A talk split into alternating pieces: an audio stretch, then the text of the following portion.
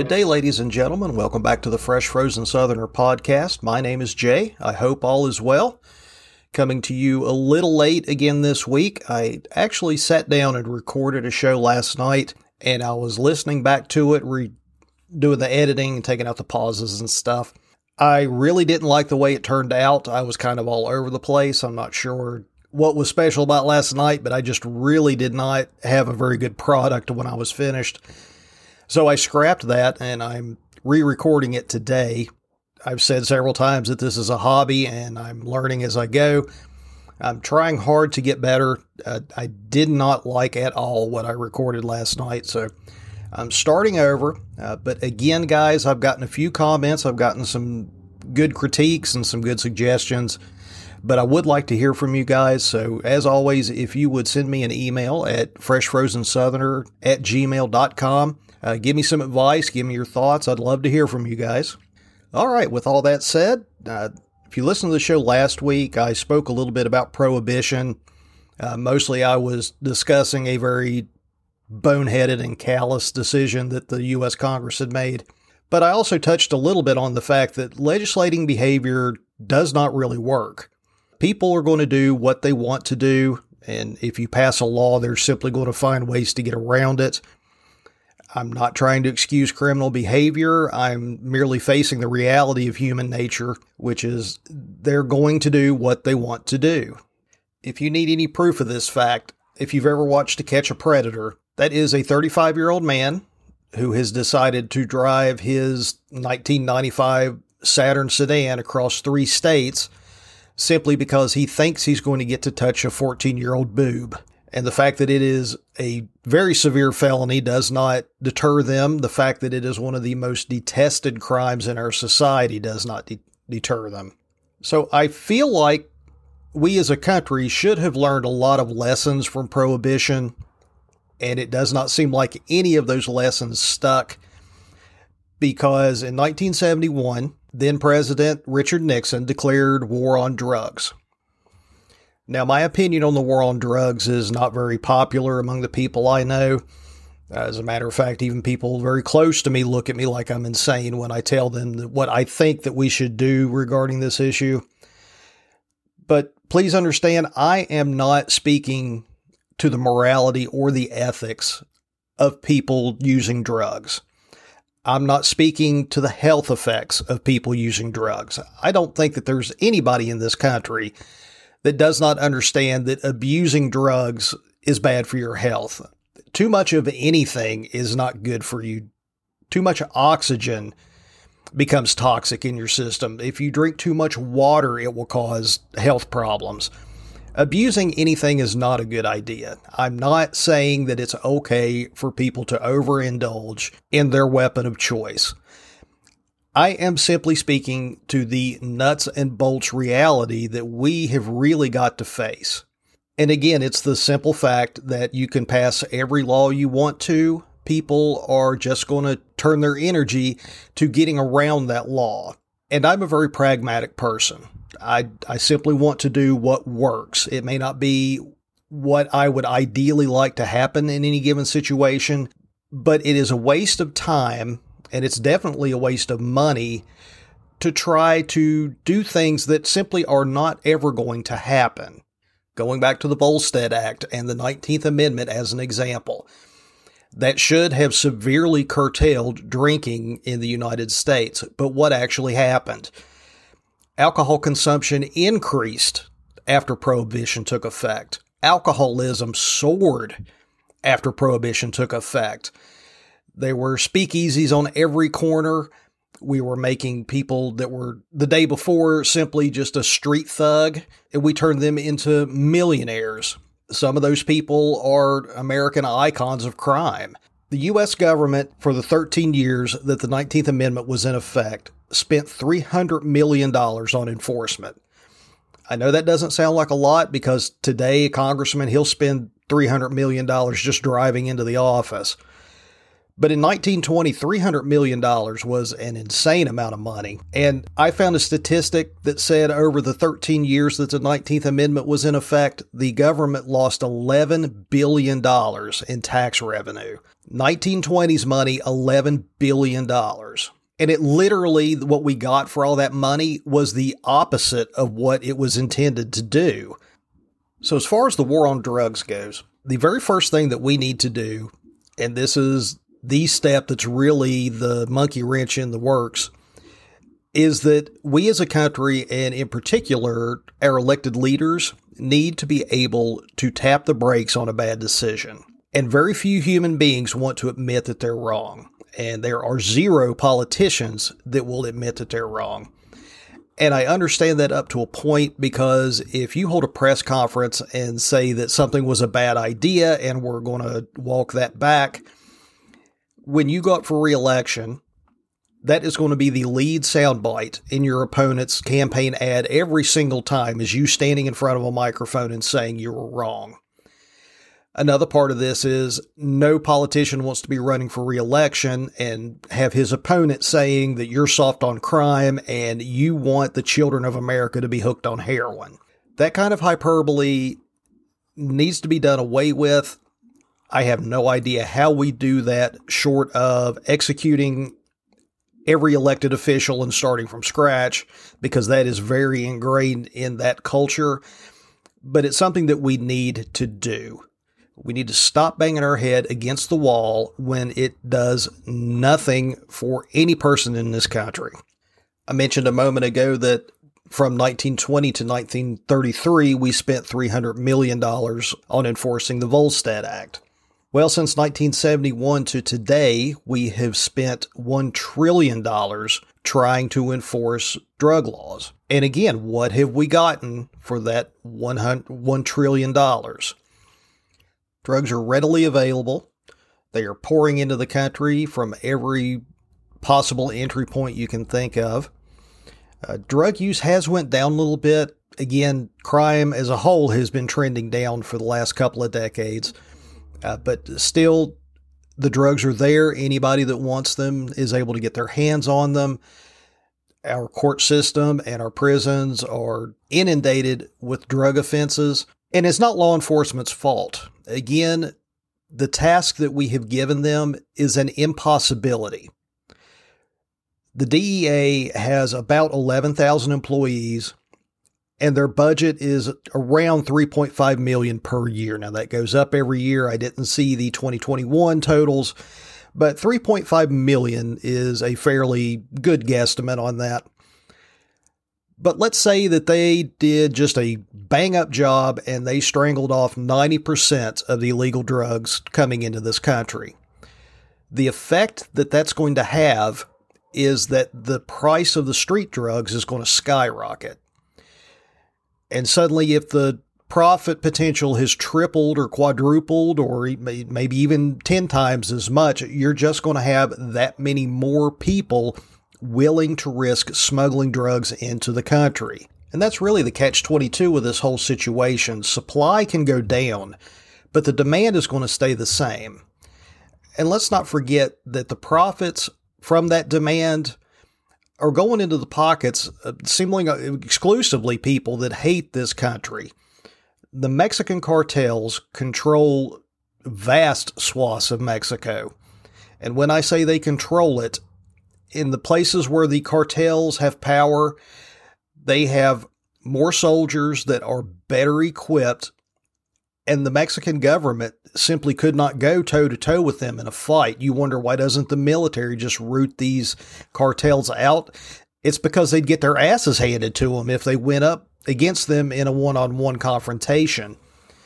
A couple of years ago, I think it was El Chapo's son, but I could be remembering that wrong but the federales had captured the son of a high level cartel member and had him in prison.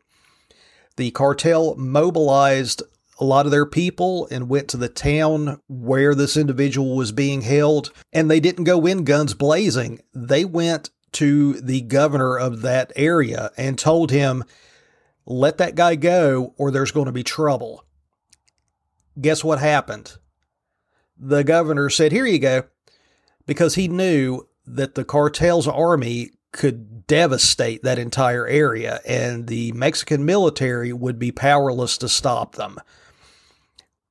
There are places in Mexico where you cannot fly a plane simply because the cartel have anti-aircraft emplacements and if you fly a plane over their territory they're going to shoot you down. And they're not going to ask questions as well is that just a private pilot or is that the federales doing surveillance? They're just going to shoot that plane out of the sky and they're not going to worry about it beyond that i'm sure you've noticed in the news that heroin overdoses have skyrocketed in the last few years that's because it's not just heroin anymore it's getting mixed with a synthetic opioid called fentanyl now, fentanyl for years was coming from China, but in recent years, that's starting to come out of Mexico. Now, you wonder how did that happen? It's because China sent engineers and chemists to Mexico to set up fentanyl labs for the Mexican cartels. I don't know how much money was involved in that, but I know China didn't do that for free when are we going to stop kissing China's ass? They thumb their nose at us every chance they get. I don't understand why we put up with it. I get the fact that there's a lot of money to be made with sports franchises and the entertainment industry, but everything China does turns out to be shady. When is the last time you heard about a product coming from China that wasn't just loaded with toxic chemicals that led to a couple people's deaths? I, I don't understand it. But getting back stateside, the $3.5 million a year that I said was the budget for the DEA, that is just for enforcement on their end. That does not include the money that we spend trying these individuals and incarcerating them for years on end. In this country, someone is arrested for possession every 25 seconds. Now, a lot of that is not going to include people that were trying to sell the drugs on the street, those are simple possession charges. Now, I get it. This person knew what they were holding in their pocket was illegal, and if the police found them with it, it was going to have some serious consequences. I'm not saying that this person did not knowingly and volitionally commit a crime. But who did they hurt? Do we really need to lock somebody up for five years and pay the bill for locking them up for five years? because they had a gram of cocaine in their pocket or a dime bag of weed. I'm a little older. They still say dime bags. I don't know. But we spend $9.2 million to incarcerate drug offenders every single day. And beyond just the cost of keeping these people in prison, when a drug user gets out of prison for the next two weeks, they are 13 times more likely to overdose. Because sitting in prison, they were forced to detox. And then they get out, they go home, they want to celebrate being out of prison, they want to party and have a good time, and they get their hands on their drug of choice. They take the dose that they were taking before they went into prison, and they find out the hard way that their tolerances went way down and their body cannot handle the amount of that substance in their system. And even the ones that are lucky enough to survive their welcome home party, that person now has a drug conviction on their record. In most cases, it's going to be a felony. It's going to be nearly impossible for them to get a job, even if they wanted to get their life back on track and walk the straight and narrow, it's going to be all but impossible for them to do that. So they're sort of confined to poverty, working these crappy little menial jobs that doesn't pay them very much. The chances of them getting involved in drugs again, getting involved in crime again, skyrockets at that point, and most of them are going to wind up back in prison and contributing to that $9.2 million a day. So, what do we do? How do we fix this? My answer is pretty simple.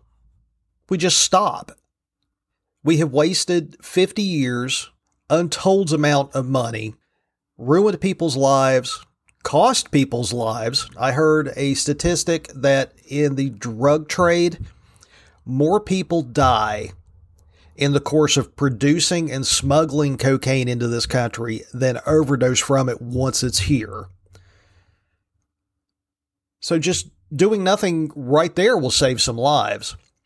And it's at this point in whatever conversation I'm having about this that the person I'm talking to looks at me and says, That's crazy. We can't just legalize all the drugs. Everybody would be out getting high, and people are going to be neglecting their children and losing their jobs.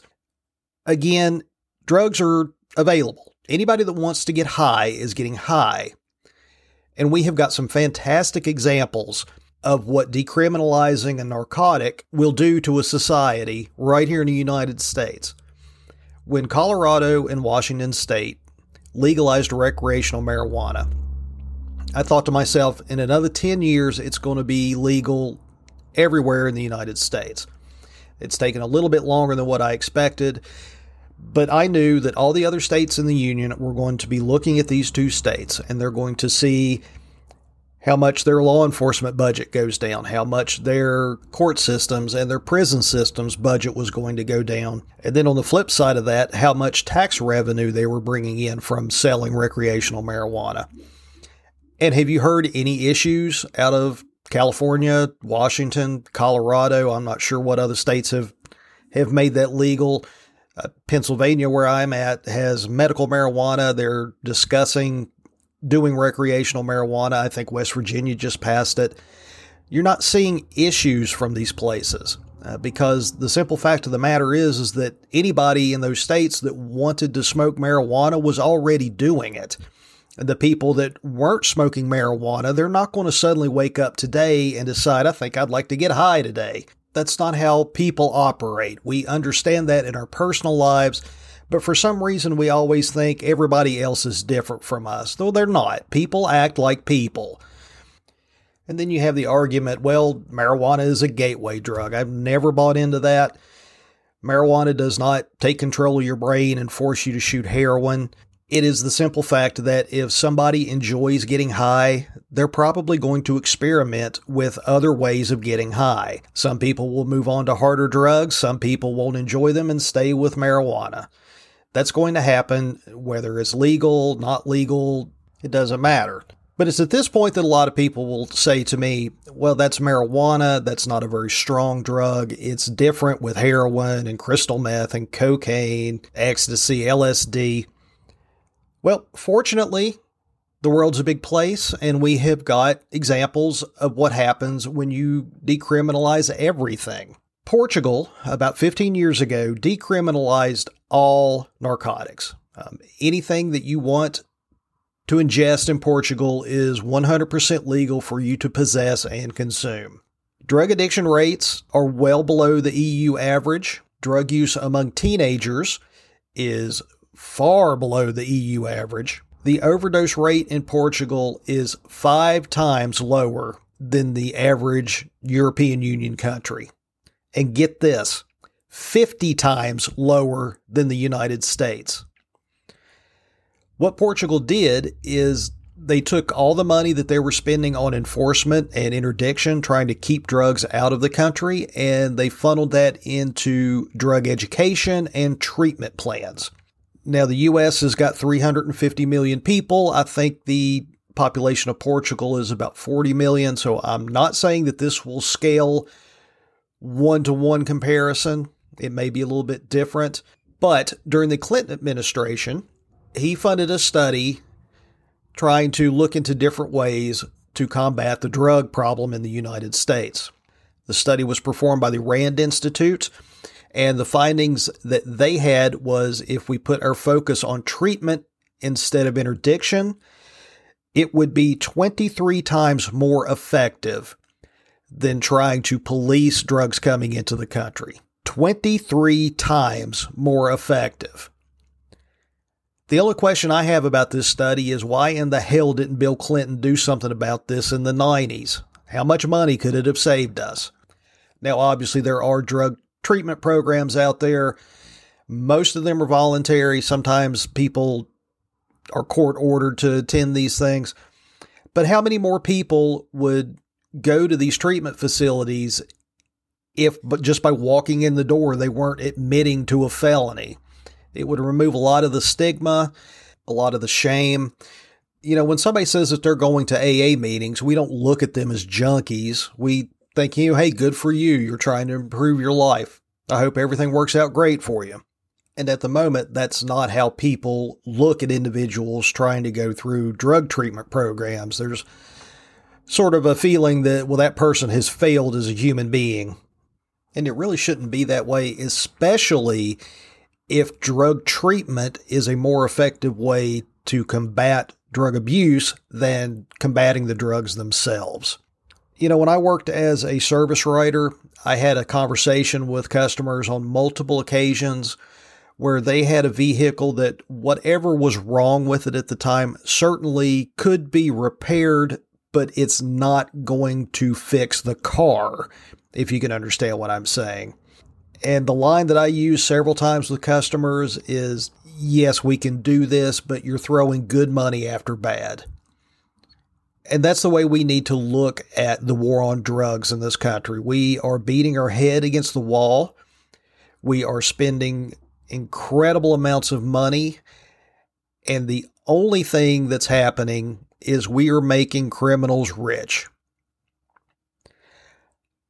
I know morally it's hard for a lot of people to say that people should be able to do drugs if they want to. My personal feelings are what you do in the privacy of your home is none of my business.